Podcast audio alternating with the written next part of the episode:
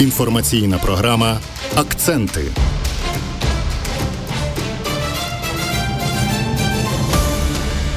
Російські окупанти продовжують наступ на Донеччині. Порушників швидкості на Львівщині ловитимуть частіше. На деокупованих територіях бракує медиків, шукають добровольців.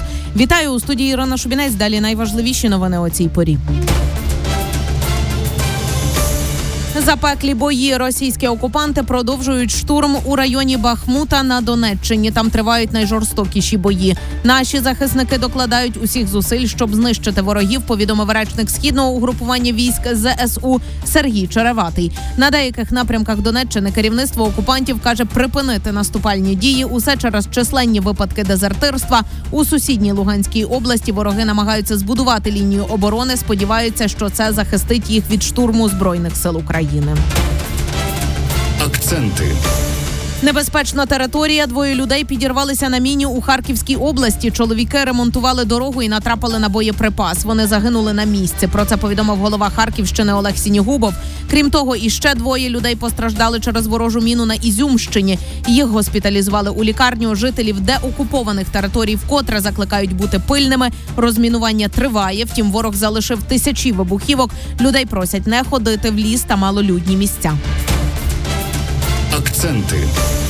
Обережно і за кермом збільшили кількість локацій на Львівщині, де ловлять порушників швидкості. Патрульні зі спеціальним пристроєм трукам працюють на трьох нових відтинках магістралі Київ чоп Усе тому, що там фіксують багато порушень. Про це розповіла речниця патрульних Львівщини Катерина Ребій. Отже, нові ділянки, на яких працюватимуть із приладами трукам поліцейські, це від села Хватів до Олесько, від села Новий Милятин до села Милятин, від села Пісочне до приблизно П'ятничани Угерсько. Нагадаю, сума штрафу за перевищення швидкості від 340 до 3400 гривень. Акценти. Зручний сервіс жителі Львівщини можуть онлайн скористатися послугами Держгеокадастру. Є функція замовити необхідні витяги через особистий кабінет. Також отримати нормативну грошову оцінку земельної ділянки чи виправити помилки у національній кадастровій системі.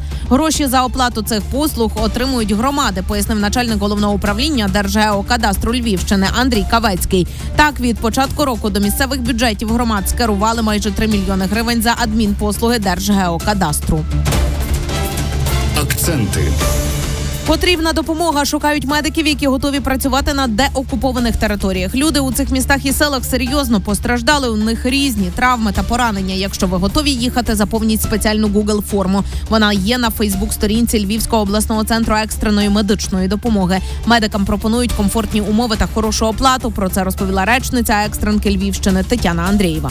Державою затверджено механізм відрядження медичних працівників для здійснення роботи у складі медпідрозділів та аеромедичної евакуації. Небайдужим медикам, які бажають долучитися до цієї місії, потрібно заповнити виставлену Google форму. Таким працівникам зарплата виплачуватиметься за окремим встановленим розрахунком.